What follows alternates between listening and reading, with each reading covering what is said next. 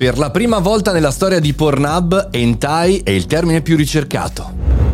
Buongiorno e bentornati al caffettino, sono Mario Moroni e in questo fine anno nel nostro podcast giornaliero facciamo anche un po' il punto delle voci più ricercate, eh, dei trend e in questo caso si parla di Pornhub perché il principale motore di ricerca luci rosse del mondo ha pubblicato la classifica dei termini più ricercati del 2021 e per la prima volta è stato un termine collegato al mondo dei manga, videogiochi, animazioni eccetera eccetera.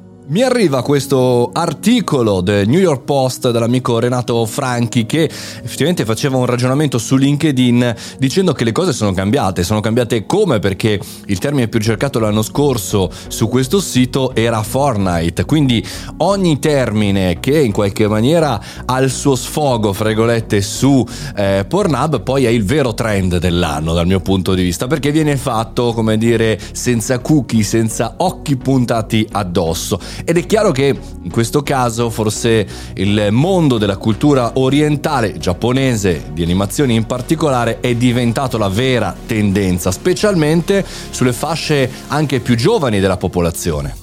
L'articolo poi eh, va anche avanti in una sorta di disamina all'interno degli Stati Uniti, mettendo anche una mappa molto interessante da andare a vedere secondo quali sono le top ricerche a seconda di ogni stato. Ed effettivamente ci sono dei trend, dei pattern, dei comportamenti che a seconda degli stati, che siano democratici o repubblicani, cambiano le voci eh, ricercate. Ed è interessante come gli utenti negli stati repubblicani sono durati più più lungo sul sito, cioè sono rimasti più tempo. E, ehm, al di là delle facili ironie, e, e mi piace questa cosa di analizzare anche i comportamenti, eh, perché chiaramente in quel caso eh, si fa un ragionamento politico, ma si fa anche un ragionamento di sesso. Secondo Pornhub il 67% dei visitatori americani erano di sesso maschile, ma aumenta il mondo della visita su questi siti dal punto di vista femminile poi ancora eh, il, la parte diciamo di età, l'età media di Pornhub negli Stati Uniti è 37 anni.